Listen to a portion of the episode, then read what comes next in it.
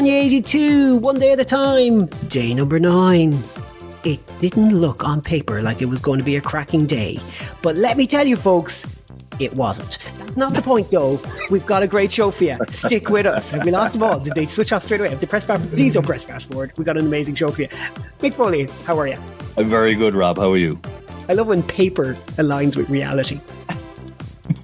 Do you really? Yeah. I don't know. Say, Just done this. say it again. When paper aligns with reality. Yeah. What does that even What mean? paper are you reading? What, Well, are you it- on about? It- on you know the way people say on paper it didn't look like a good game. So reality aligned with on paper in this case. You know what I I mean? have you now. I have see- you see- now. It's Some not a joke got if you have to explain it, Rob. It's not a joke if you have It's not a joke. It's just a comment on like uh, Kieran O'Hara. How are you? Buenos dias. Buenos dias, indeed. Um. So yeah. Well, we've got three games for you, but we have a special guest, and that's brilliant because Felix Healy from the Northern Ireland squad of 1982 is joining us. Our first big guest who was there, Kieran. Yeah, and the only player from one of the domestic leagues ever to make an appearance at a World Cup. So look forward to that one.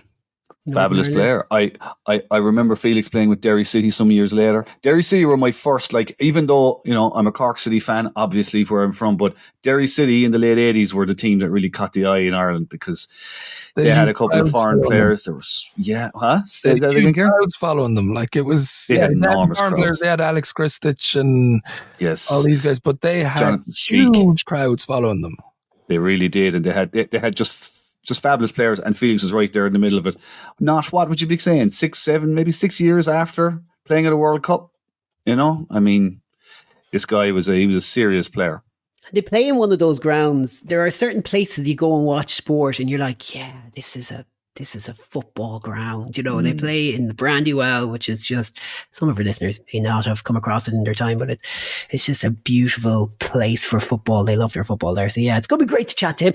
Coming up today as well, Algeria back straight from the glorious upset of West Germany. What could possibly go wrong against Austria, Mick? What could possibly go wrong? Nothing. We're so excited. I was so Oh, excited to watch them again. the It's going, Tonic double. It's going to be great. If they're on, they're on a roll. What could possibly go wrong? They are not. They are no longer the surprise packet of the tournament. They're they're they're they're vying to be the team of the tournament. And France are one Kuwait defeat from being knocked out of this tournament. And let me tell you something. They'll have to score twice because Kuwait score once. That's that's the only giveaway I'll give you. Hmm, did they do it? We'll find out from Kieran a little bit later. But first up, game number one of the day. Yes, it is the Giant Killers from round one against the uh, Giant Fun Killers. Algeria nil, Austria two.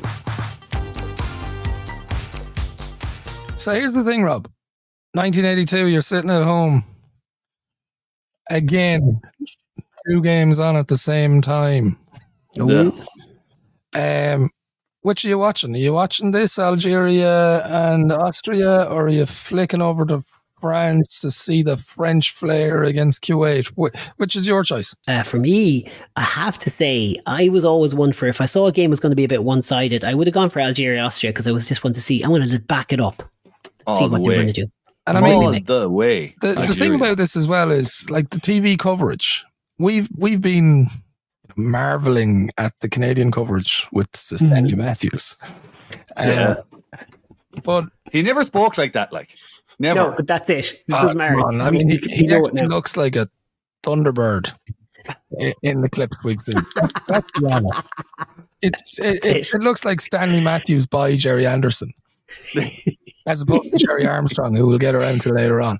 But I mean, the TV coverage is interesting from the time. Um, I found one of those pages in Shoot where they're going through Britain's other World Cup team. Oh, fantastic. Any idea who might have been on the Beeb and ITV teams at the time? Um. Well. Well. I. Well. Lawrie McMenemy was on on the Beeb. Certainly. Funny enough, Don't didn't make their team. Oh, really? Should have picked an 11. Oh, they picked an eleven. Oh, I'm Yeah. sorry. Oh, right. So it's like okay, great, gotcha. Well, well, Cloughie has to be there. Yep, centre forward. Centre forward is George. Is George Best a pundit? He's not listed here. Okay. Now, Uh, uh, Cloughie, they say, is with ITV in England. As if that was the ITV. ITV in England. Yeah. Um, Rob, any thoughts? Jimmy Hill? Uh, Does Jimmy Hill get in that team? Jimmy Hill is at right half for, Oh, BBC, Oh, right. for BBC TV and England B. England. Oh. Hmm, that's very pointed. His playing Uh, was spent mainly in Division Two with Brentford, Brentford and Fulham, but Jim has been strictly a top flight operator ever since. Brilliant. I'll tell you who has to be in goal. Bob Wilson has to be in goal, right? Absolutely nailed on. BBC Great TV in shout. Scotland. The ex school Yeah. teacher had a successful career with Arsenal and gained two Scottish caps before turning to TV, where he works on Grandstand and Match of the Day. He's one of my favourites all time. Yeah, he, was, he was a smooth was- presenter, wasn't he? Yeah, he was yeah, yeah, reliable old stager. Bobby Robson?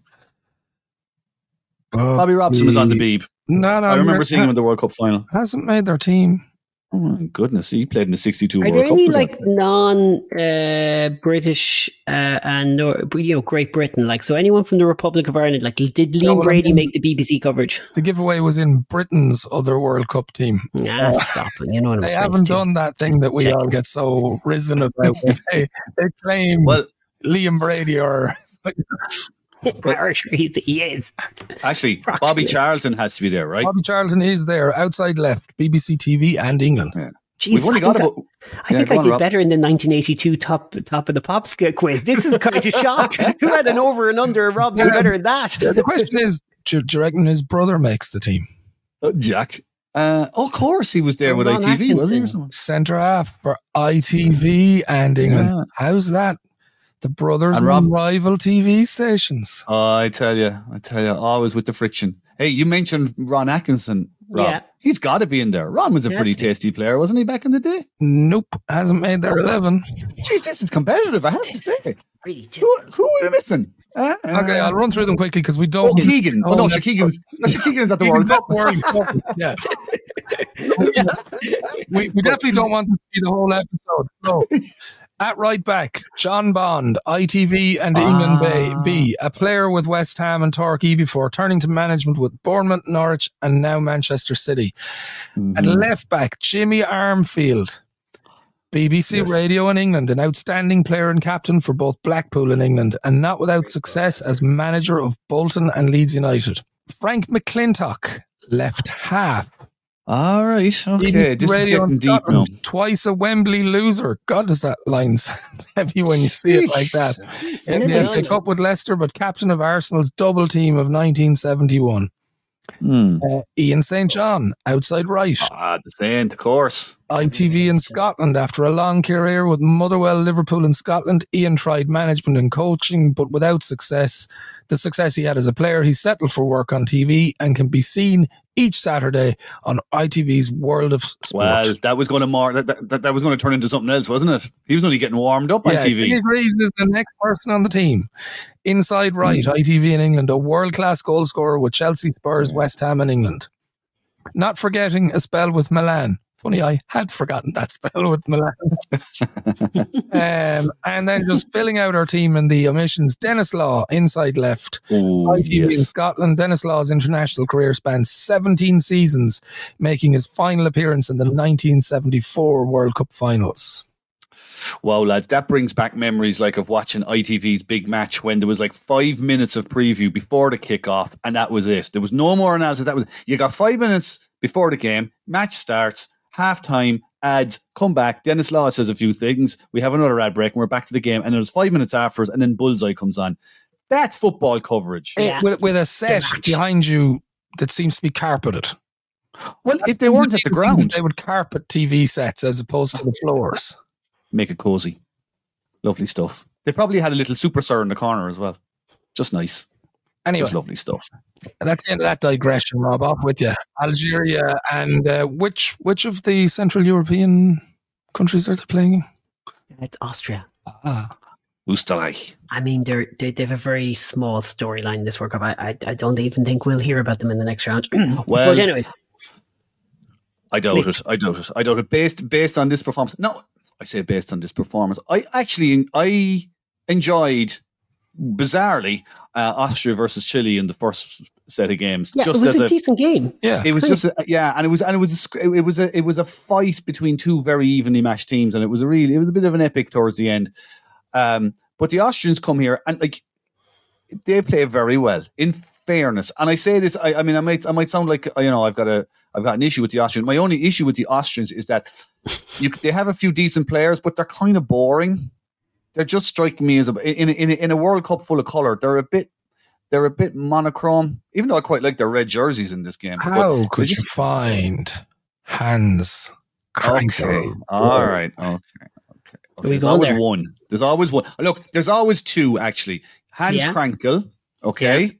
Hans Krankl, not just great Austrian goal scorer, Yes. who people of a certain age will remember playing centre forward for Rapid Vienna against Everton in the European Cup Winners' Cup final some years after this. How could we forget? Yeah, yeah. After he'd returned from Barcelona. Aye, indeed, indeed. But also Yes. recording artist Hans Yes. Krankl. oh, he couldn't be. known as Johann K in Popland, Kieran. That's how you'll remember him. Uh, birth, birth of had- K-pop is all to do with Hans Krankl. I, I, pop. I can't get this song out of my head. Can we drop it in? Mm. Yeah, let's have some of it. Let's, Come on, let's let's, go. let's have a taste of this.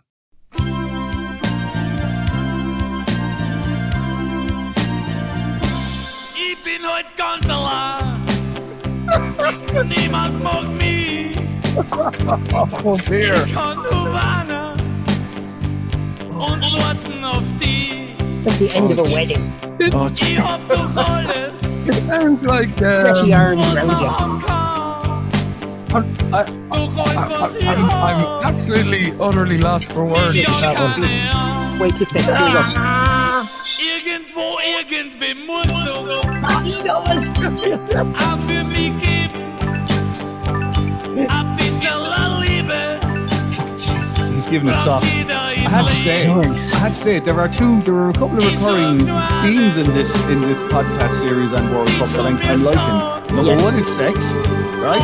There's a, there's a lot of infidelity and there's a lot of there's a lot of infidelity and fake acting going on around that, and rock and roll.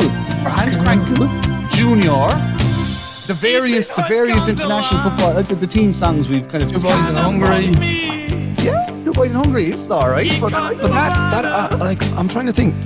That sounds like you know when you'd see a show where they take the piss out of heavy metal. That's what that sounds like. It, it, it- that sounds like it could have been in a bad part of the Rocky Horror Picture Show. Have you seen the artwork on the front of the It's something else. It, the song, by the way, for everybody who's going looking for it, it's called Lonely Boy. Yeah. Got to number two in 1980. Now, I presume number two means number two in Austria. Yeah. Right? So, Or but, uh, Liechtenstein or something, but yeah. This just guy, this guy is like this guy's a superstar in Austrian football. I, I can't. I, what can you compare it to now? What, that would be like. It would be like Harry Kane having a musical career on the side. That's all I can. I, it's it's as good as I can compare it to. Like it's pretty decent. I, tell you, I swear yeah. to God, this tournament just gets better and better. Like I I, thought the Austrian team had Yeah. peaked with Walter Schachner's blonde perm and and blonde mustache combo for Austria, but no, no, sir. Now Just- we have just- Hans Krankl, superstar. I kid you not, because I have all this on my screen in the background. Walter Schachner just walked across the shot just as he said that, and I went, "Wow!" It's sensational. It is How- pretty how would you- it's like it makes Bonnie Tyler's haircut look conservative. It does. Do you think she modeled? Do you think she was just sitting in a maybe in, maybe she was on tour in Canada and she caught TSN and he was on it? I think that's what Yeah. happened. Maybe she was just got She stuck on Stanley Matthews and and say, "Hey, Stanley Matthews. Yeah. Stanley Matthews, Thunderbirds. Mick, save us! What happened in this game?" Oh well, listen. Uh, what? Well, here's Before here's I what, kick off, it was Not weird. a huge amount, if you're honest. well, listen. Yeah, well, let's start with what we hoped would happen. Right? What we hoped was that Algeria would come with the Yes. same daring do and vigor and and Yes. exciting, dashing football that swept past West Germany. Yes, I think maybe what happened, and from reading what they said afterwards, they kind of got caught up in the moment a little bit. Mhm. Uh, they knew that if they got any kind of result here, there were signs on for the second round. But they kind of went, they kind of went into their shell a little bit, which was not good for them. But on top of that, they they were just playing for a draw. I don't. Um, I think both teams sort of started out that way, um, and then the Austrians get a break in the second half.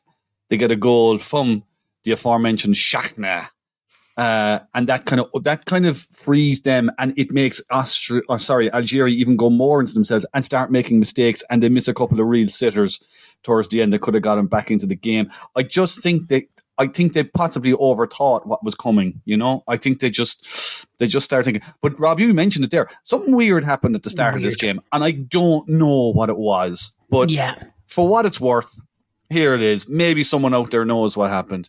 So you're watching the TV, the, the TV coverage, and you, you just see a very quick shot of a supporter running kind of past the Austrian team as they're they're lining up to have their photograph taken. And then okay, everybody lines up to kick off, and then the camera cuts to this um, guy, an Algerian fan who I think down by the sideline with the Algerian management and stuff with like a headband on and he's got his hands out and it's like he's praying or he's saying a few words. And then more time passes and the crowd are starting to whistle and the Algerian team come to the sideline and they quickly go back up again and they kick off really fast. And it's all very freaking weird and it takes about seven or eight minutes to go on.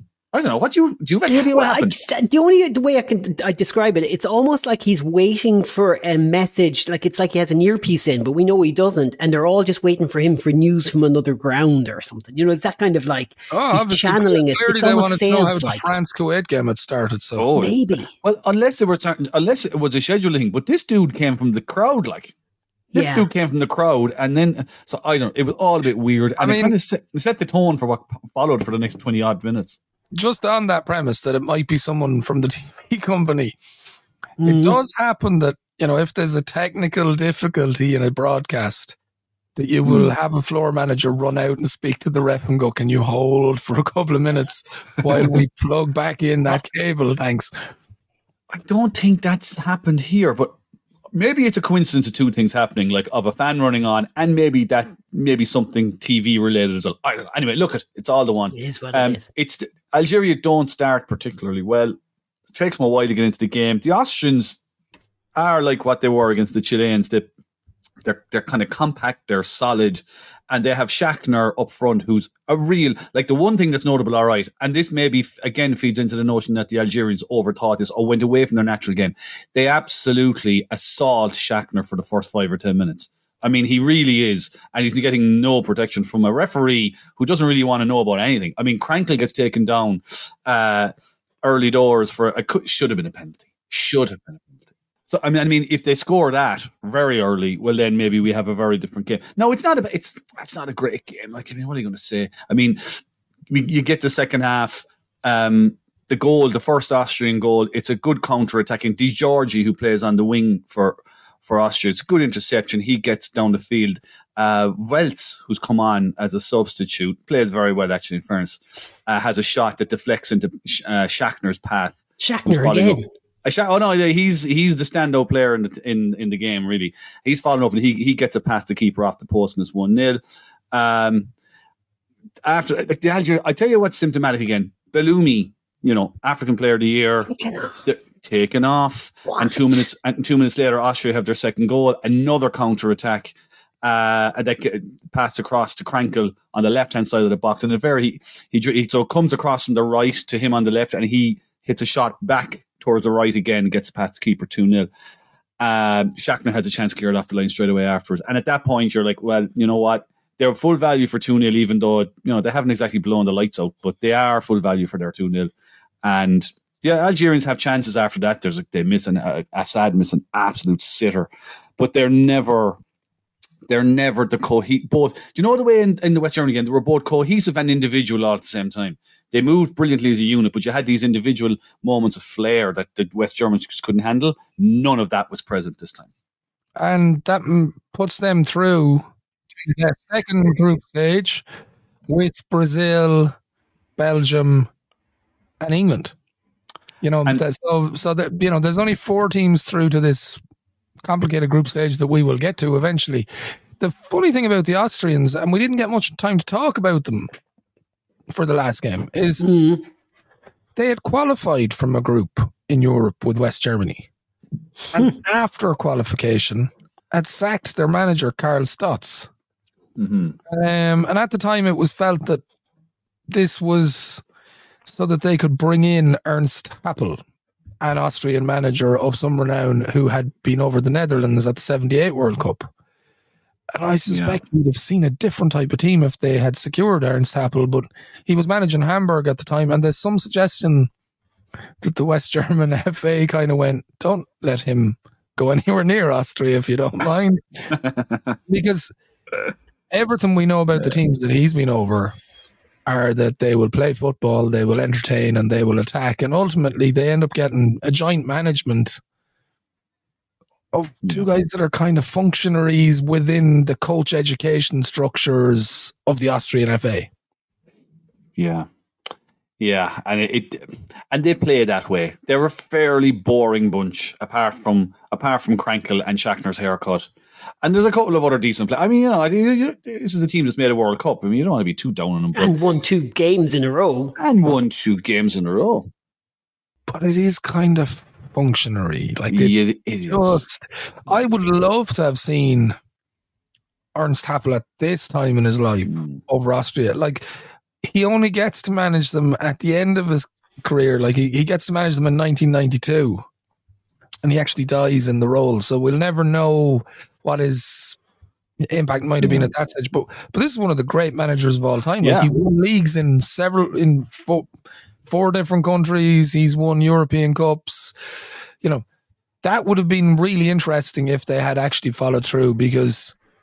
I don't think we'd have seen what happened in the next round if Ernst Happel had been manager. Fine, that's fine, lads. But I feel like I feel like I need to defend the Austrians here. Walter Schachner's just had another chance on screen here. I mean, just uh, what more do you want from them? I feel there's a bit of like, ah, no, this isn't good enough, and I'm like, come on, lads. I tell you, I tell you, if if you're a team going into the second phase, they're No one of the goals ones you want. They're one of the ones you want. I know, I know. What are we saying? I mean, look, And now they can have a crack at West Germany and just open up, I laissez think just faire, have a just go. have a go. Free you know what I mean? that's great, Just isn't it? the it? true, the Yeah, true football. I want to look. Do you know what? Actually, you're right. You're right. That's You know what? wishing That team is Yes. managed by Happel, isn't Thanks, it? mate. Yes, yeah, that team Yeah. is managed by Happel. They're going to take on the West Germany. They're Germans. just, They well, are. whatever. They're going to go for it. I'm And really looking forward to seeing that game. That's going to be a free shot. No, that's Hey. one to mark in your diary. West Let- Germany versus Austria, 82 World Cup. That's going to be a good one. And let me tell you something, Mick, and I think you'll agree with me. This there's no Mm-hmm. Austrian who wouldn't love it, love it if they could end East West East Germany's, West Germany's, any of the Germany's. Just end They it, end the They World won't stop till they're beaten. I tell you, they will not stop. Yes, Wait for that one. Wait, Can I be I on that one? I want to be on that game. I can't see any. You won't even need to read up much on the background. Okay, moving on. We on. better check the score first, though, because if it's scored a straw, we should get Colin on that one. Actually, it could be a Well, where's the- geopolitical crisis, so we'll get Colin on. Uh, that's it from this game, unless someone has one last thing to add. God no. France 4, Kuwait 1.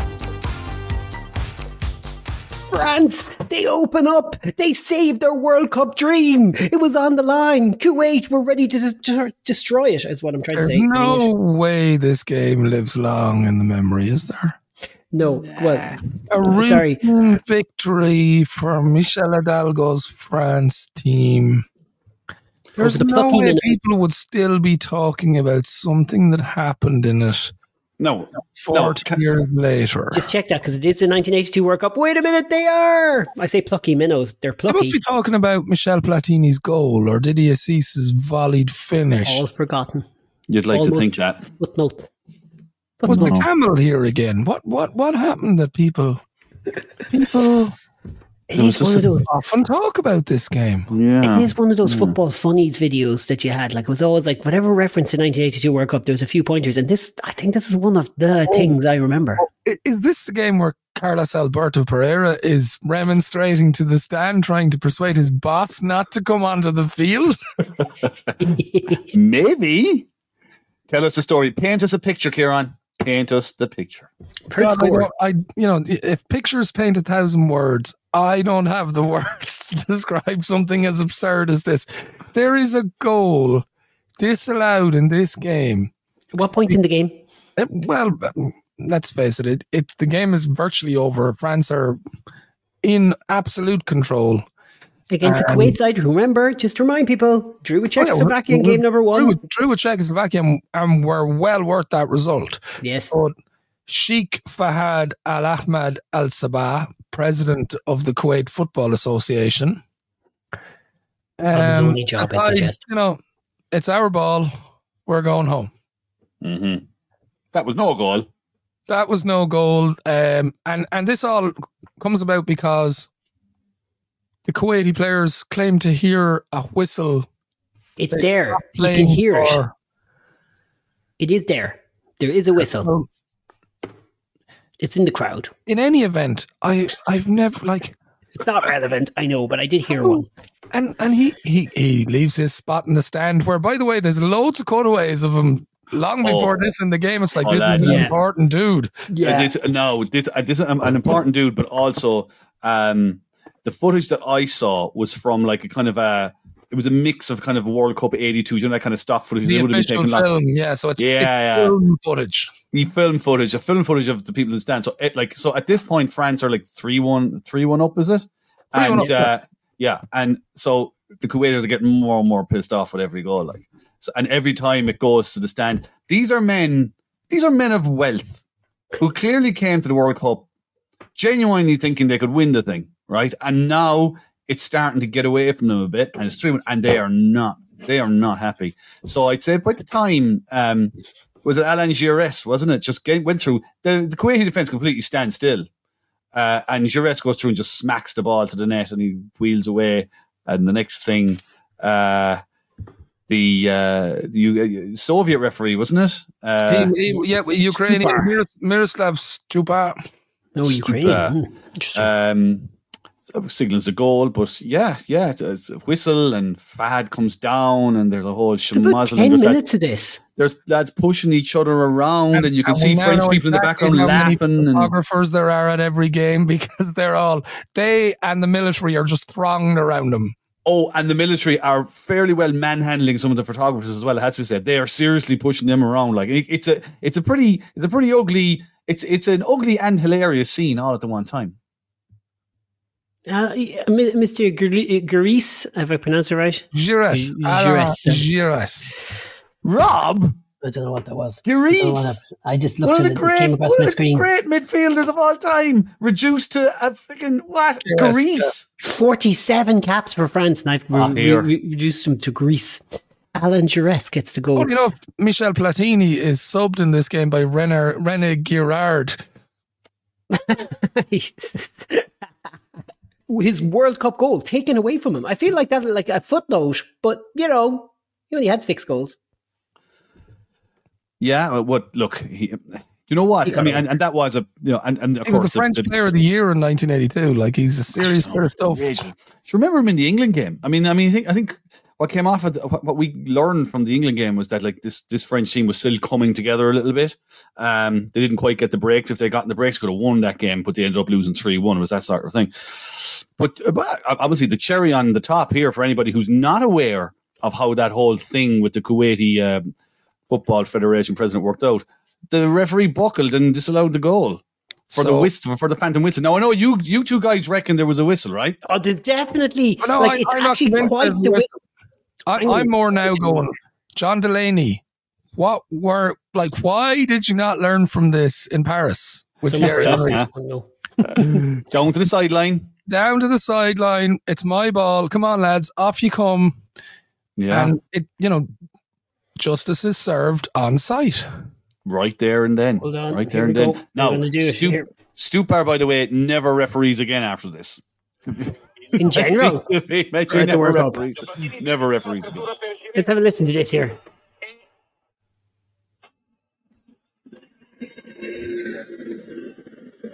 Wait first. Deciso l'apertura di Genghi, fermata da Pass is coming in here now. Who does the assist? Un giocatore francese in attacco, Tizza, He's or six, huh? That was bad.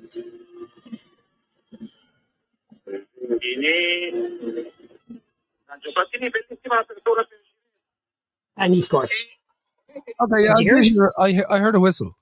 Right, heard the whistle. Um, Okay. Now, don't get me wrong. We are acutely aware that that's not enough to disallow a goal. We're just saying there was a whistle. They got away with it. But you know what? Let's It's just more park that. than VAR. A little bit, yeah, it has to be said. Let's just park that for a minute, right? Because to be fair, right, this is is this. I will put it to you that this is the moment when the French World Cup begins, right? Because they haven't had a great run into the World Cup. They've lost their first game to England. and they've come in against a Kuwaiti team that aren't they aren't shabby, and they win four one with three absolutely brilliant Oh, goals. yeah. Uh, we've Maybe got we to should- talk Genghini's, yeah. Free kick, then Giresse sliding one through for Platini to finish it one on one past the keeper, and Didier Six early in the second Oh, half comes through and a just glorious volley. But Right, Platini's so- touch, like his close control for his goal, Yeah. is outrageous. I mean that that for me made it worth watching a game that is pretty low on quality otherwise. Mhm. The finishes and Six's finish is just special. Kieran, we've done the research on this team. We've done a little bit of background on them in the qualifiers, know how lucky possibly they were to qualify. Republic Yep. of Ireland pushed them all the way. We, many of people who may not remember, page and check out the team that missed the party. yeah, and many of the people who who have remembered early '80s football will tell you the '84 French team they were amazing. But this is this game almost well. I don't want to go that far, but I, this I is the beginning. is formative for them because if you look at the guys that perform for them on the day, um, like Marius Trezor is very good in this game. Um, Bossis is very good in this game. Platini just scores beautiful goal. Didier Six, I really enjoyed watching. Giresse really enjoyed watching. You know what I mean? Yeah. the, those are the um, Manuel Amoros was very good in this game. You know what I mean? Yeah. But that's the nucleus of the '84 team, really, isn't it? Ah, It is. It is. It is. And they're and they're evolving now. But yeah, it's it's I, I think it's formative. I, I think it's more than formative. I, I think this is where it all starts for them in this World Cup for sure. Like I mean, this is it now. I mean, you know, they've got they've got I wouldn't say they got the break. I mean they they clearly deserve this win and they played very nice football. And uh as Kieran said there, there are fellas there now that, and not even just the superstars. You know, I mean, you mentioned Amoros, Bossis, the the f- the foundation platform of the team is is starting to kind of maybe just meld together. So they're in a they're all of a sudden now they're starting to become they're getting into a good place. And the one thing I will say is when we think of that '84 team and their '86 World Cup team, it is the goalkeeper that makes a difference. Or you know, as they mm-hmm. develop as a team, and in this game, um, is it Elatori? Jean Luc Ettori. Yeah, Jean Luc Ettori doesn't cover himself in glory with the Kuwaiti goal. no, yeah, it was a that's mess. true. That's true. Can I finish on this, lads? Unless you really insist on continuing to talk about what may well be a footnote outside of one thing.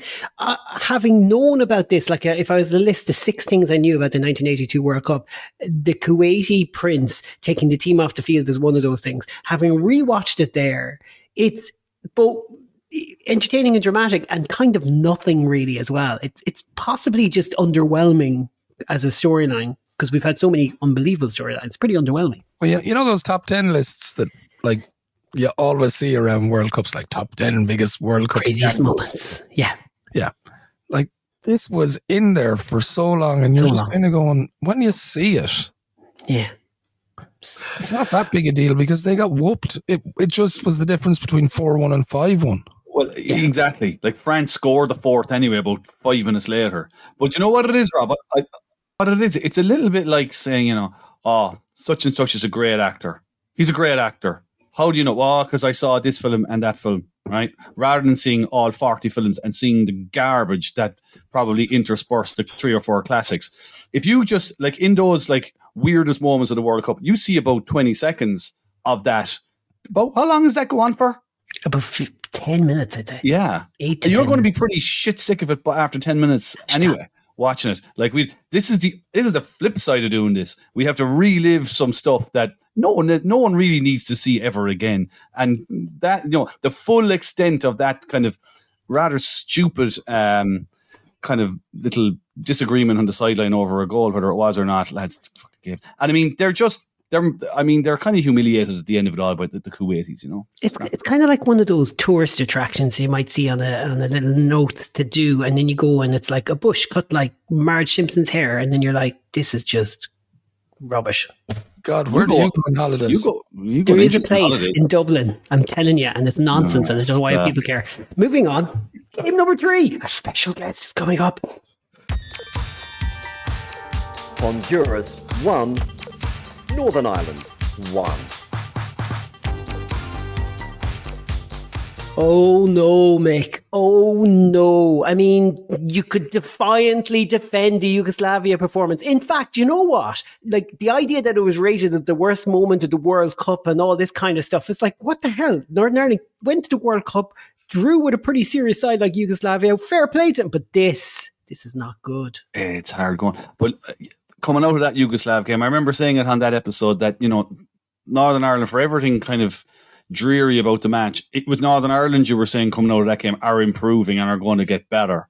And to be fair, for the first for the first chunk of this game, that's proven. And I mean, it, there's a clear change in tack here. They want to go forward and attack. Martin O'Neill is pushed up. Sammy McElroy has gone forward more. Norman Whiteside is pushed forward. Gerry Armstrong is doing what Gerry Armstrong did so well in the first game. He's running and running and running and making space. They're pushing forward and they get an early goal. Um, And the referee's happy to give them a hand there as well. Like it's it's it's Yeah. not a Oh, penalty. yeah. It's not a penalty. White Whiteside is trying to claim for a penalty. He wins He's the free just on the edge of the box. Yeah. Yeah.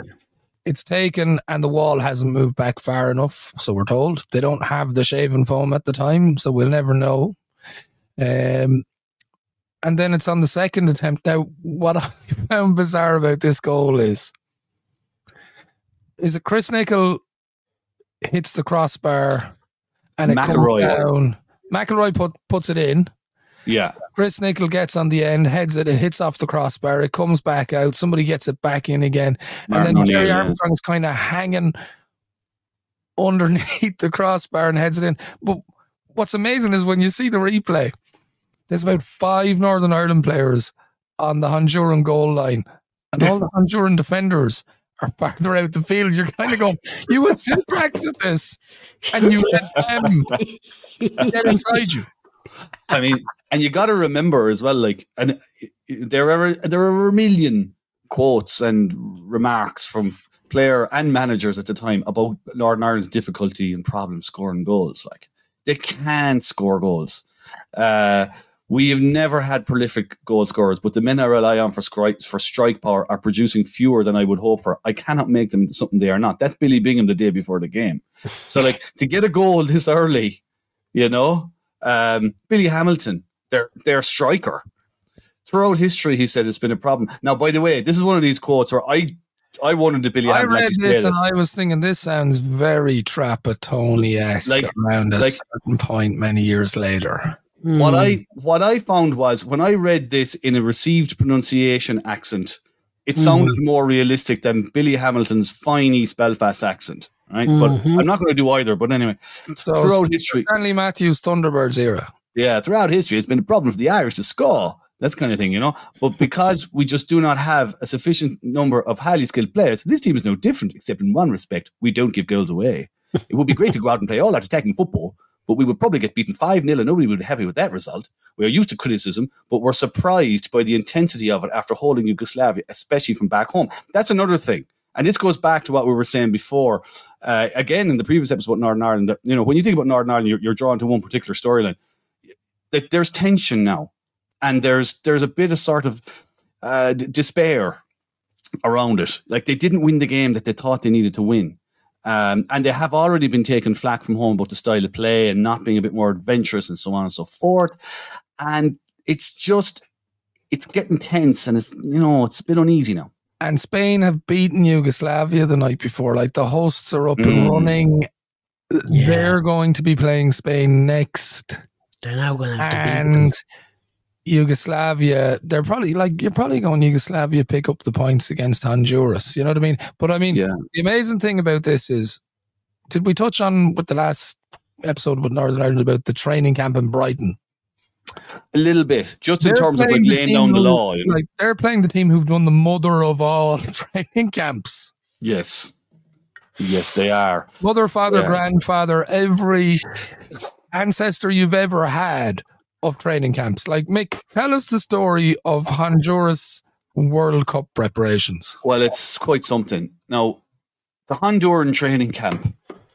I just, I mean, what would be a reasonable length of time even in 1982 standards for a training camp. How what were teams doing? Week, two weeks, three weeks? The Soviets were doing like a month or six weeks in Portugal, weren't they? You know that kind of Feels like thing. a lot, doesn't it? Six weeks feels like a lot. Like the Honduran training camp began in 1980. Um, What? Say that again. The qualifiers weren't playing Yeah. until 1981, which was I feel like Back to the Future. You know when he uh, sets the now car get for that. I get 1985? What are we doing in 1980? What? the Honduran training camp, I will repeat for those who didn't get it the first time. The Honduran training camp for the 1982 World Cup, even though they hadn't qualified yet, began in 1980. Now, I ain't going to Are these guys that. serving a prison sentence? Oh, well, it sounds like it. It's described as a military style camp in the mountains, and it's also described that they were taken away from their clubs and their families to this military style camp. It's all in the style of the time, isn't it? The kind of Central American dictatorship. Just you're disappeared to your Is training there a dictatorship in Honduras at the time? Uh, it is uh, it is beginning to disintegrate um, between 1980 and 1982. So they're kind of it's kind of on the way out. Now, the best sense I can put on this, I'm going to apply Occam's razor here. That, that this, the most sensible explanation is probably explanation probably the correct one. I'm going to say there was a rolling camp there. That maybe they started. There was always 20 odd players there. Yes. Uh, They've trained there. They prayed together there, which, by the way, was a very important element of their preparations. They, they, and maybe this is something we can come back to maybe another time. But, uh, and they had a psychologist there. Um, it was very, very Spartan. Uh, they Mhm. cooked their own food. It wasn't, it wasn't in any way luxurious. They ate at a local roadside diner when they weren't cooking themselves. No five star stuff here. Um, but yeah, for two years, they essentially took the best players from the Honduran league, uh, from the clubs, and brought them up to this camp in uh, Valle de Angeles. It was called just outside of Tegucigalpa. The uh, do you like that? That was the capital of Honduras. well, I think done. it- wait, wait, wait. I think if we And- generate. and because they're hosting the CONCACAF qualifiers. It has to. It, it, it has to. It has to. And the other thing to, to the other thing to mention, by the way, in case people are wondering, well, how did the clubs let them go? Well, the clubs were a lot of the clubs were owned by the colonels who were uh, uh, populating the uh, government at the time, and the president himself thought it was a fine idea. And in fact, Spain '82 was decreed a project of national interest, so it had that kind of governmental backing to take this approach. Mark that down as one of the places we're going to visit if we get enough Buy Me a Coffee subscribers. Like if it goes through the roof, you know what I'm saying? We're going to do on a world Going to tour. Valle de Angeles. Yeah, we're And going yeah, sounds good. Uh, could I was going to say like we need a top five, but could we even achieve a top five Central and South American countries that do not have a dictatorship at this point? You'd be doing well, wouldn't you? You'd be doing well. Like it just I'd seems have to go back every check. time we talk about Central and South America, it's dictator, dictator, dictator, dictator. But Honduras did seem a little bit more stable than El Salvador based on the chaotic El Salvador World Cup. Absolutely. And just to bring it back around to the football just for a second. What? That Al- I know why. What am I doing? The, that. Salvadoran, Crazy. that Salvadoran 10-1, right? That had a huge impact in the Honduran camp because obviously they're rivals, Honduras and El Salvador. The match that started a war and all that stuff back in the 60s. Um, in as part of their prep uh, for this game, it was written on a blackboard or whatever, or whiteboard or whatever in, in their in their meeting room, 10 just wrote 10, the manager. He said, This is, you know, we're going to go out and we're going to be one of the most famous Honduran teams ever to play in this next match. What are we going to do? How, how are we going to be remembered, essentially? So he's pointing, he's pointing to what happened to El Salvador and going, That's not going to happen to us. Wow. That was before the Spanish Uh, game. I'm taking it his psychologist wasn't traveling with them because I'd have been pointing to the fact that they drew with the hosts. Well, that was before the No, No, Spanish game. before, before, before. That was before the Spanish game. Sorry if I made Yeah. did, I, did I make that clear? Sorry, that was before the Spanish game. So they go out, obviously, and they they deliver that very resilient performance. And they come again. It's expected that they're going to be tough defensively in this game. They're not that tough defensive. I mean, the North. I think one of the big frustrations for the North was that they should have had this game won. I mean, Gerry Armstrong Yeah. hits the post after the after the goal, heading up towards half time, and there were other chances. He was brilliant in this game. Gerry In that Armstrong, first half. Yeah. superb. I mean, look, he's a super player, but Full of wow. energy. Loved watching him. But Um, Honduras could have won the game. Well, they finished stronger, didn't they? Yeah. We'll So, get I to I that. mean, I, I'm looking at that, and if you're going glass half full, you're going, we got a point. Today, but I think at the time there was a kind of a condescending feeling across the board. Well, maybe Uh, like even if you listen to the commentary at halftime, Uh, Gerald Sinstadt and Ron Atkinson. Oh, Gerald Sinstadt, of course. But if you listen to them, like I mean, they're like Northern Ireland will hope now to get you know push on and get a few more goals. You know what I mean? Like it's like, oh, Well, wow. It looks like that. It looks like the Hondurans are on the brink of disintegrating just before half time, but they don't, and they come out a much stronger proposition. And by the end, you know, they are they are testing the Northern Ireland seriously. Pat Jennings is required to play very well. Like put it this way, right? Put it this way: the headlines the following day in the Beltel, Belfast Telegraph, Mission Impossible, referring to the prospect now of having to get a result against Spain. Slow motion bore, said the Irish Independent down south. The team completely lost its way, wrote Jimmy Dubois. What a great, what a great name from the Belfast newsletter. Um, and the, all the players are devastated. There's talk of a rift between Martin O'Neill and Billy Bingham because O'Neill has been taken off. Uh, apparently with a hamstring injury, and it requires Bingham and O'Neill to come out and clarify the situation that no, there's no rift. That yes, I, I had a bit of a tight hamstring, says O'Neill, but I didn't want to come off. But the manager felt I should, and Bingham does make the point he's not going well. So if I have to make a replacement, I'm going to make a replacement. So there's tension now, and this this is where the North are at now. And and I think part of that tension is because there's been prior to the World Cup an ongoing dispute about bonuses and player appearances and player pools and all this kind of thing. And Harry Cavan, the from the IFA, you know, is being accused by Martin O'Neill of reneging on a promise to give them a guaranteed amount. Like there's friction. And we know that some of the IFA officials are close to some of the press. So it's it's plausible that you know there's even that tension existing there. Which all of which might make our next guest all the more interesting to us because he came on for Martin O'Neill in that game. Here he is, our first special guest, who's played at the World Cup in 1982. Hopefully not the last. Uh, the reason that we've asked you to come on is we have reached day nine of Spain 82, uh, which was a significant day for you. You became It was. you became the only player from one of the domestic leagues in Ireland to play in a World Cup finals on this day in 1982. Yeah, it was. It was. It was quite extraordinary. It was an extraordinary time. I mean, in that particular year, there, there's three three Player of the Year awards in, in the North, and, and I was fortunate enough to win all three. And the, I think it's the only time it's ever happened in the one year. There was a lot of speculation about uh, me possibly going to the World Cup, and then the squad was announced for Scotland, and I wasn't in it. And uh, it sort of was one of those where, you know, right, it's okay. And I never ever thought I was going to go there anyway. So when that squad was announced for Scotland, but as it happened, uh, the weekend before the Scottish game, uh, Billy Bingham was at the Irish Cup final in which uh, I'd scored a goal and he saw me play and there was a couple of injuries and cut a long story short, I was asked on a Sunday to join the squad. Um, I think Billy Hamilton did his groin in training and I ended up playing up front against Scotland against Dalglish and Co. And then I got invited to go and play a testimonial match in England. It was Trevor Francis's last game for Manchester City before he went to Italy. The following week I was playing against Wales, Ian Rush and Co at Wrexham and I'm coming off a pitch and Billy Bingham says, shakes my hand. He says, congratulations, you're going to Spain, son. And this all happened in the space of a couple of weeks. So it was crazy. And, That's and, incredible. and I'm I'm going to take it crazy. I'm going to take it that at this time were you were you working full time or because you you were a butcher by trade. So did you have to take time off to go to the World Cup? At, well, at, at, at that particular time, I was what they call up here unemployed, doing nothing.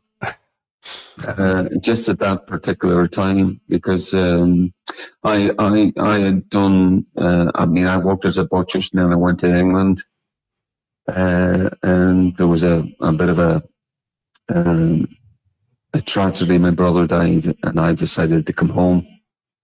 And at that time, I was gigging and uh, I was singing away in bands and groups and whatever. Um, but as as to work nine to five, I wasn't really doing anything, so it wasn't the case. I know there was there was one or two other guys like Jim Cleary, for example, and Johnny James and George Dunlop. The uh, Glentoran and Linfield players, yeah. yeah, yeah, Linfield players, and they, they basically had to ask for permission to go to the World Cup. You know, as as you, as you do, you know, when you're working in, in you know, in in Harland and Wolff and or Shorts in Belfast as it was in that particular time. But I mean, it was a crazy time. All of a sudden, you know, the last the last couple of months of season at Coleraine, we were playing the cup final. We were we were heading towards the league, but we were basically training on a Tuesday, and Thursday night in Coleraine and training for 45 minutes and playing five aside for a couple of months. And all of a sudden you're sitting in the dressing room and, you know, sitting having a cup of tea with Martin O'Neill and, and Pat and people that you watched on the television and all that kind of stuff. It was, it, it was just surreal. There was, there was so much happening in such a short period of time. But going back to the Honduras, the, the, the funny thing is, it sticks in my mind. You, you guys are maybe too young to remember an old a journalist, a fellow called Charlie Stewart. You Oh, remember yeah. Charlie? Do you remember Remember Charlie? Charlie? Yeah. Remember Charlie? Yeah, ah, yeah, absolutely. Well, after the Honduras match, uh, we're on the uh, we're on the tarmac and we're about to get on the plane, and this guy nudges me from behind, and I turn around, and it was Charlie Stewart. He was flying on the charter plane with us, and he says, "You can always say the wee fella from Derry played in the World Cup." and it was, it was it's a thing that always stuck with me. And I mean, obviously, I, I, I saw Charlie many, many occasions after that. But uh, coming on against Honduras was just was, just amazing to be the the atmosphere in the stadium, which you know you never get, the, as you guys know, you never get the atmosphere on TV that you get when No. by being in the stadium, the atmosphere and the heat was incredible inside the stadium. We, we, we played our first two games at Zaragoza, which is in the centre of Spain, and the humidity was horrendous. And, Yeah. and I came on, and and you go on your first run, and then you, you try to breathe. You try to breathe, and you take this deep breath, and nothing happens. It, it, it's just, it's just, uh, it's just, the, the only way I can describe it is if you're sitting in the sauna for 15 minutes, you try to take a deep breath. Your lungs feel as if they're on fire. Yeah. It was, I, I was just, I mean, and listening to Honduras, I was just delighted to get on because in the first game against Yugoslavia, I mean, I warmed up and I warmed up, I warmed up so many times. Uh, you know, the Spanish game, uh, following Honduras, I mean, I warmed up that much. I, probably used up more energy than one or two of the guys playing. Felix, I'm just wondering, just watching you coming on the screen here. I've actually in the in the background. I just put it on 77 minutes here, and I see you trotting on. Martin O'Neill's coming off. What what did he ask of you, as best as you can remember, all these years on, or what were you? What, what was your role at that stage to try and change the the, the momentum, if you like? prior to us um, going, you know, I had, a, I had a couple of conversations with with and and he was basically saying to me, look, I I I've had a steady team. The guys have qualified. There's one position up for grabs. It was wide left, and it was a case of either Norman Whiteside or me. And Billy says it's between the two, but but you know, Norman's playing at Manchester United. I'm playing for Coleraine. Uh, so Norman was always going to play, but I but I knew from conversations that, that I had with Billy that I was going to come on if we needed a goal and if the game plan because Northern Ireland was based on everybody. We put up two buses and we tried to hit in the break. That's easy. You know, you know, you know, people talking about Mourinho parking buses. Thingy was parking buses before Mourinho was in nappy. Yeah. That's that's very You know, clear. That's I mean, very clear from watching it back. Yeah, I know. I mean, it wasn't rocket science. it wasn't rocket science. So, so when you guys say what was expected of you, everybody knew exactly what their role was. I mean, when I when I come on, obviously the game against Yugoslavia. The reason I didn't come on, I understand that now. It was nil nil. The Yugoslavs, to be fair, weren't interested. Didn't even try to play. That they were typical at that time. Eastern Bloc mentality weren't really interested. Were probably more interested in going to Spain and getting some bread and potatoes and everything else, and riddled with different factions as, where the country's now split up. So it was a case of, I mean, Yugoslavia, uh, when we played Yugoslavia, it was a very poor game, really poor game. Yeah. And, and you would have thought, like, it's nil nil. I'm not going to change anything. Let it sit the way it is. And then when Honduras scored and we equalised one each, and because we're playing, playing Spain the next match, Springy feels that he's got to win that game. We all felt that we had to win that game to have any chance of, of Yeah. progress. So, so at that stage, that's why I, I was introduced. one of the interesting things about doing this project of going day by day through a tournament is that you get a you get you get a sense of where teams are at as it goes along. So I mean, when we look back at Northern Ireland in '82 now, there you know naturally people are drawn towards the Spanish game and and and all that went with that. But it's it's it's interesting to look at where the where Northern Ireland were coming into that Honduran game because as you say, the Yugoslav game was poor, um, but but you got the result. You got you, you got the, the scoreless draw. You've probably answered it there already. But I mean, what what was the vibe even even before the tournament when you were thinking of Honduras? Like, were you thinking, right, that is a game we, we if we're going anywhere, we have to win that. I, I remember we did watch a video some stage, but, but it's back in the days before, you know, the guys now they sit down and, bore themselves to death watching, watching Yeah. all kinds of video clips and whatever. They, they, Honduras had one or two decent players. The captain of Honduras was a guy called Gilberto. Uh, and uh, I've actually got his shirt in the house here somewhere. He was playing. He played for Real Madrid at the time He did indeed. and, and he was a he, he was a beast of a guy. To you know, what a I mean, he was a big guy, but he was playing for Madrid at the time. They one or two decent players, and and and, and a draw on the day was a fair result. There's a thing that always sticks out in, in my mind is uh, a Chris Nicholl, who's who's a fantastic guy, really Yeah. lovely guy. really really committed, you know, with the old type centre half. But he's sitting probably an hour after the match and he's sitting in the dressing room. You know, guys are doing all this kind of drug tests, obviously because of dehydration. They can't, they can't pay for love nor money, no matter how much water you put into it. And you're waiting there for a couple of hours before, you know, you know, that kind of thing. Or before we get the, before we get the plane back to, to Valencia. But, but Chris Nicholl was sitting and you could see by his his body language and everything about him, it basically there was this a sense that that's us hammered. You know, that's whatever chance we had at, of of making it to the next stage is gone with that. Hmm. And and and to be honest, that not not was a general. There was there was a bit of a downer, you know, within the camp after that particular result. and that's the interesting thing. I mean, when you look at the newspapers from the time, know, and you mentioned it there. I mean, Chris Nicholl actually is one of the people who were quoted. He's saying, you know, that Honduran goal was like a knife in the ribs. He says Gerry Armstrong says we should never have thrown it away. We had them on the rack; they were ready to disintegrate. Um, poor old Malcolm Brodie from the Belfast Telegraph is having a terrible time. He just doesn't. He doesn't know. he's he's he's swinging from pillar to post, trying to figure out where he's at with the whole thing. And um, and there's even there's even seems to be when the result of Honduras happened, I mean, Martin has spoken about this on many occasions. I'm sure Gerry has as well, and, and one or two others. Yeah. You know, when we beat Spain and qualified for the next round, there wasn't even a hotel booked. There was there was there was uproar when we landed in Madrid, and Billy, who liked his liked his fancy hotels, we turned we were booked into the airport hotel, and and it was it, it, it was like you know the Shelburne in Dublin. I suppose they, the, the Germans were across the street from us, and and they're staying in, in the Shelburne, and and and, uh, and we're booked into the Premier Inn, but they hadn't bothered to pre-book anything, but they didn't think we were going to, you know, we were going to progress.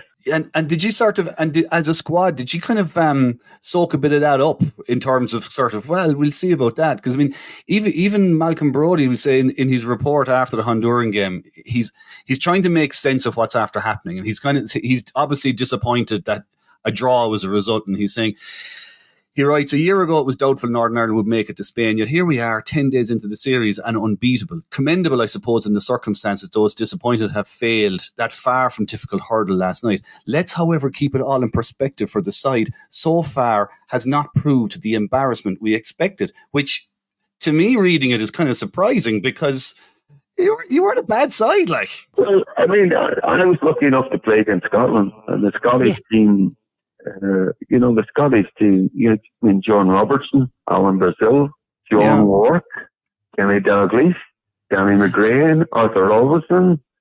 You know, they were, I mean, it was a serious team. The Northern Irish guys had had, they had a thing about them. We did a 40th anniversary thing recently with, with Martin, Pat, uh, Gerry organised it. But the, the, there was a thing about the Irish lads that, that they were hard to beat. When Yeah. they really wanted to beat, they were hard to beat. And Big Pat and goal pulled it out of the hat so many times for the team as well. And but I mean, I mean, Jimmy Nicholl was at Manchester United. Mal Donaghy, he was as good a player as there was playing in the Premier Division. But I mean, the- boys called him a Rolls Royce. He was a top player. You John McClelland played for Leeds, top player. Chris Nicholl, top man. Tommy McIlroy, Man U. I mean, there was guys. I mean, they were all playing in what is, you know, the first division was the Premiership. Know, D. McCreery, we David McCreery gets often overlooked at the World Cup. He was probably our best player throughout the tournament. And it's amazing when, when you have that kind of thing. It's amazing how you grind out certain results. I mean, a lot of people, I mean, a lot of guys uh, who were involved, they would tell you that Bingy's the luckiest guy that ever lived. And, and Billy would say, well, I made my own luck and all that kind of stuff. But they, they were hard to beat. One of the game plans was was that you know you had Chris and, and, and John McClown who I talked about and John O'Neill. I mean, bringing forced teams into crossing the ball from too deep, and the centre halves would would mop it up. And when they did, they would knock it back to Pat. Everybody would push up the halfway line, and Pat would kick it as far as he could. I mean, that's simplicity, but it's genius in some ways. Because because he recognised what he had. The players you have dictate the way you play, and who you playing against should dictate who you're playing against. You know, it, it, it, it's play to your strengths and what you're good at. And just for you, because you you've mentioned that, that so many of them were together for so long. Like you you've just come in after qualifying. Yeah. There's been mm-hmm. a horrendous British Championship. Like, how did you pick yourselves up after, say, the Wales result? Do you know the good thing about the Welsh match? I played mm-hmm. against Scotland, as you know, and and then I played up front along with Bobby Campbell. And in the Welsh game, uh, Bingy picked me in midfield, and there was a number of guys that didn't play, and there was a number of guys also who played in the Welsh match. It was the last match before before Spain, and there were a lot of guys weren't really that bothered, if you know what I mean. Mm. You know, I'm not getting hurt. Yeah, I'm not saving playing for the World week. Cup. Yeah, yeah. So it it it, it, it had that feel about it. But I was lucky in that I wanted to play, and they Yeah. kept giving me the ball. They kept giving me the ball, and and the great thing about the one thing about it is is is that the higher you go in football, the easier it is to play if you can play because you get more time and space. Mhm. That's that's just that's the way that it works. When I was I was able to play and, and I could pass the ball and, and, and go and play, which was great. The Welsh game was one of those games where a lot of boys were a lot of there was three or four sitting in the stand because there was a big there was a big meeting afterwards about bonuses. To, I, I was going to come to that. Yeah. yeah, and and that and that that was one of the funniest, and saddest, and unbelievable uh, meetings I've ever been involved in. And uh, I, I I let Martin O'Neill tell that sometime. Martin could tell, could tell the whole story because Martin was conducting a lot of the stuff because it was back and forward with the Scottish lads. John Robertson was involved, obviously with Martin and this, that, and the other. But to be fair, I mean, even even for the lads, everybody that went, all twenty two, everything, all the money was shared. And and that that's It's what I was going. That's what I was going to come to is that there was friction between the IFA and the playing group over match payments, but the players decided because they put tiers in. So if you came on as a sub, you got less than someone who had started. But the players divided it all hmm. evenly amongst yourselves. What was actually put to the IFA was the same as what the Scottish players had agreed with the Scottish FA. And it got to the stage, without divulging too much, it got to the stage where Martin had to physically go up and write it on a blackboard. Okay. explain to the people in the room Okay. exactly what the bonus was because they had completely it, it, it was it was it was just hard to believe. And I and you know and I'm sit, I'm sitting there and I'm literally just in the door. I'm go I've just been told an hour ago I'm going to Spain and we're sitting discussing bonuses here and, and, and you know and I'm saying sweet mother Jesus get me out of here. I don't believe what's happening here in front of me. Uh, you're, you're thinking, how many gigs do I have to cancel here? Oh, for fuck's sake. It was just, it was just, it, it was just hard to believe that the room couldn't take it in what Martin and the guys were saying to them, and he eventually had to write it on a book, and, and, and it wasn't even a blackboard. I think the board was green or something. we were in the Coast Hotel in Wrexham. It, it was just, it was unbelievable, you know. But but uh, to be fair to to, I mean, the guys that cut through the, the qualifying campaign, you know, the boys had been, the boys I've mentioned already, all been there. But in regards to, I mean, the like of, I mean, Martin said this at the event recently. I mean, Mean, and he said, you know, he was telling people directly that that everybody, it didn't matter where, whether it was, it was Pat Jennings, it was Martin O'Neill, it was Jimmy Nicholl, Sammy McIlroy, Norman Whiteside, in regards to myself, or Jim Cleary, or anybody else, everybody was treated the same. And, and as I alluded to before, it's it's it's one of the reasons why I think that you know it, it they went to the World Cup in '82 and they went to the World Cup in '86. Mm-hmm. You know, and and two World Cups back to back yeah, they had some decent players, but they, they you know, they, they come out of a World Cup group that included England to go in '86. You know, okay, they might have, they might have been, you know, Bingy's luck again, where, where when they played it, played England at Wembley, the pitch was frozen, the match went ahead. one, where, where, the pitch was frozen and, and, made the whole match a lottery and, yeah. and that kind of thing. But, but you know, it, it speaks for itself. But the, but the, there was something about those guys. They knew exactly what their role was. It wasn't overcomplicated.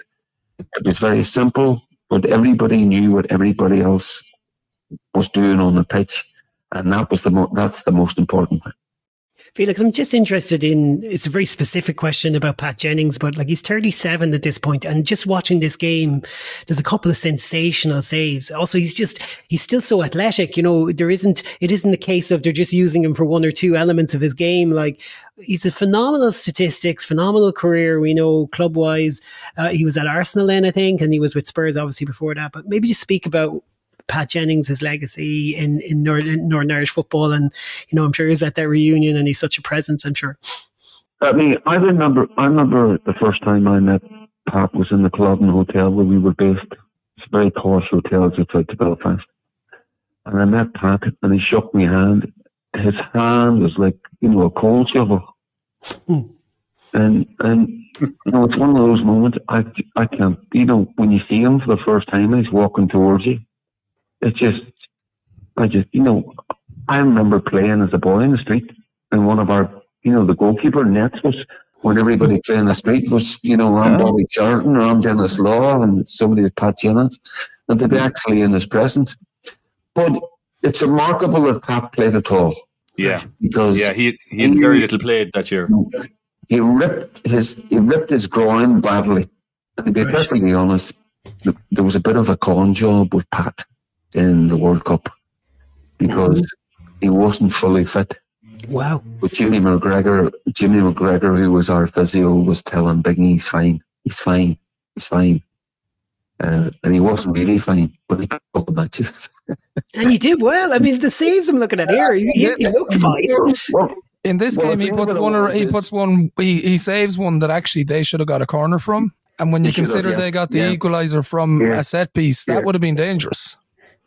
Yeah, I mean, to be, I mean, I know what it's like when you're 37, you've got a groin, but I mean, his his hemorrhage and how he how he managed to get himself in any kind of shape to go to, to Spain was remarkable. Uh, but but the guy was was, I mean, just to have him in goal. I mean, no disrespect to, to, to Jim Platt, but but uh, it's you know when Pat's in goal, there's a different mentality uh, when Pat is actually in the team, that there is a different vibe about the about the dressing room, and there's certainly a different vibe on the pitch. Felix, it's brilliant that you had the reunion. Uh, that sounds magic, and and there's been some great programs. Actually, there was a lovely program that we had there uh, on you from a few years ago as well, and it's just it's superb that it's still celebrated in your part of the world. We're, we're just enjoying rewatching it. We're on the journey with you um, thanks for joining us. It's been brilliant to chat to you. Love that. It was great to hear from Felix, Mick, and just giving us little nuggets there that you're like, hmm, you really feel like it's it's every bit the journey that we might have thought it was and more.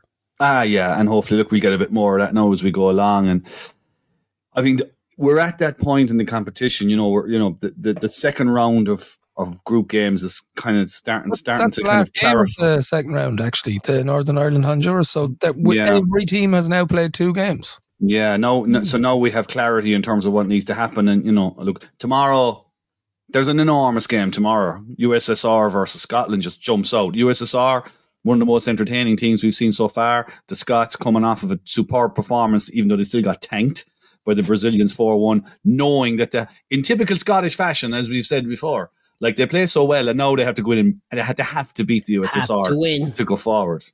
And of Yeah, course, look we at- got Poland and Peru as well in a group that, well, well somebody's got to win eventually.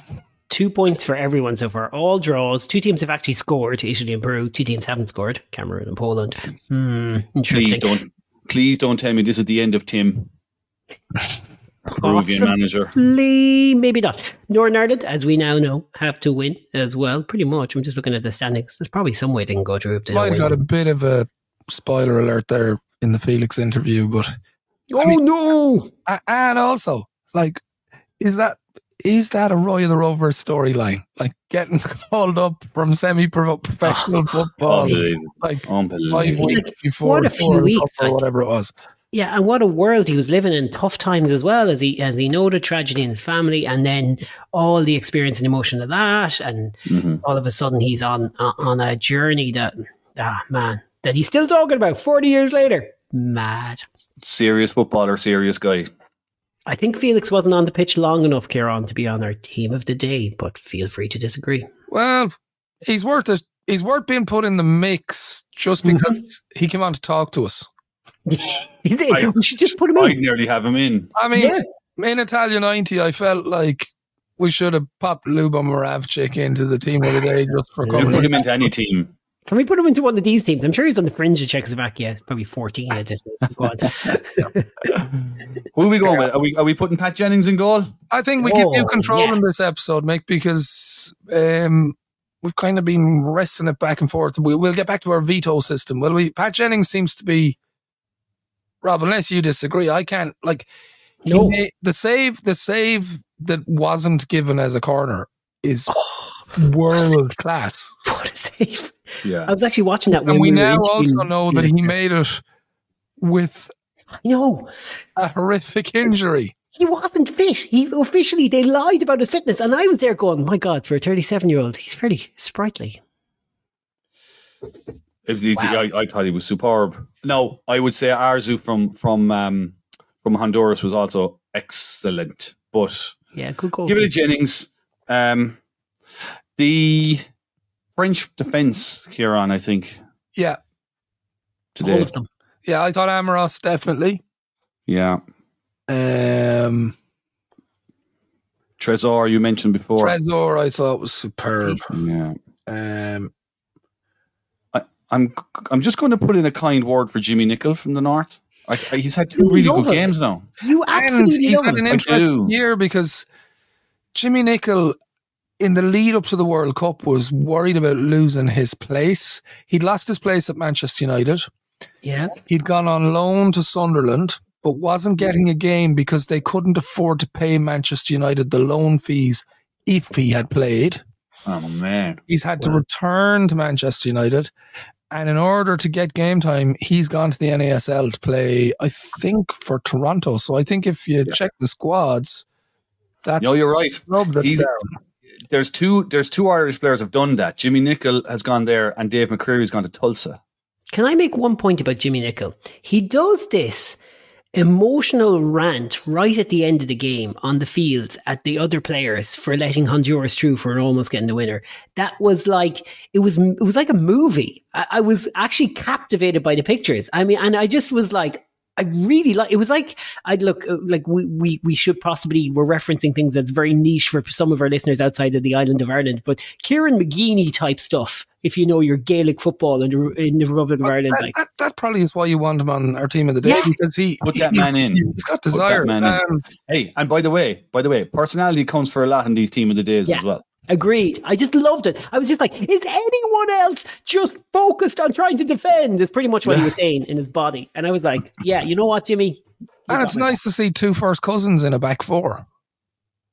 Is that what they are? Indeed it is. Hundred. It is, Yeah. The two Nicholls. Yeah. Interesting. Because one was Um, born in England. But go on. Giresse, Platini, Oh, sure. Yeah. Genghini. They all have Yeah. yeah. there, don't they? Yeah.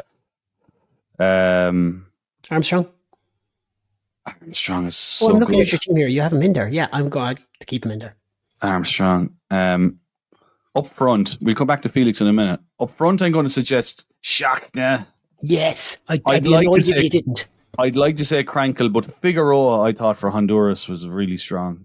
He was very good. But I, I'll defer. I'll defer if there's a if there's. No, a, I, I'm not going to argue that one. No. Uh, we're not. You're you're, you're not going to argue the inclusion of a Honduran centre forward at this stage of your life. No. in a team of the day. For No, I think if you've done a podcast about 1992 two and a World Cup. half year training camp, you deserve some reward. no, no, I'm not happy. No. way. I mean, Um, what no. a splitter Betancourt was going off to college in America while the rest of them were. lads, will you will you make me some time on the last round of games to talk about Honduras because there is much to discuss. Yeah, but also, can I just say as well, like in a world where El Salvador have come come to the World Cup as minnows and absolutely minnowed themselves in game one, right? Minnowed themselves. Yes, Firmly Yeah. to a pillar. Like Honduras are are playing a cracking World Cup here. Draw with the host in game one. Like supposedly one of these like teams. Like and look, we're going to be back on the side of Northern Ireland being the underdogs in the next game. But this is one of those so-called big teams that we have no right to be on the same field as. The the head of the FA of Northern Ireland saying these teams, Honduras, get them out of the World Cup, get it back to sixteen teams. They oh, were. Get them out of the Put them World Cup. They, they qualified ahead of Mexico. I know. Yeah, I know, exactly. I know this. Harry Cavan needs to know this. However, however, however, there is commentary. We all like a bit of commentary Hmm. in the papers. You know, in the aftermath of the Kuwait game and the Algeria game, that oh yeah, these lads are well able to get it up for one game, but uh, they can't do two. They're no good on a hot afternoon in Oviedo, Hmm. the World Cup equivalent of a wet Tuesday night in Stoke. Or But- Zaragoza, for that matter. the question the question is now whether these minnows can bring it the last day. Northern Ireland, Algeria, all Kuwait, all these guys. What can they do? What can they do? Look, Algeria By the way, can I I think suggest? we're still 'cause short a player. sorry. well, I don't think we are actually. We're Like, like, putting- let's run through it, okay? Yeah. Let me, and I will come to Felix in a minute. So Jennings in goal, Yes. and then a back four. It's a bit of a full backy looking back four, but anyway, Amoros, Trezor, Bossis, and Jimmy Nicholl. Um, a midfield of Platini, Giresse, Genghini with Gerry Armstrong out on the right hand side, flaking along, and mm. up front, Schachner and Figueroa. I will suggest, in celebration of his landmark substitute appearance, that Felix Healy is honorary substitute for the team First today, sub on, go Felix. and he will be coming in for Michel Platini with 13 minutes left. Beautiful. Fair? I like it. Yeah, but beyond fair. Beyond fair, I think. Yeah. Our rules. Felix fair. Healy gets to say he was one sub for Michel Platini. and well and well deserving of it. Right, that's it from us because like this is only day nine and I think there's 22 of these. So we better move on. It sounds like you're warning the listeners. Dear mother of God.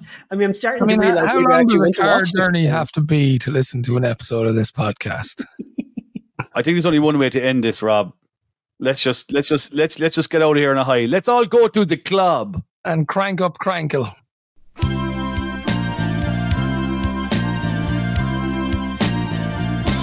Ich bin heute ganz allein.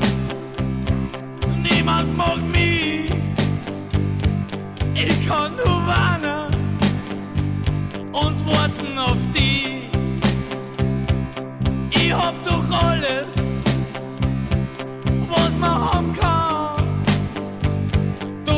Doch alles, was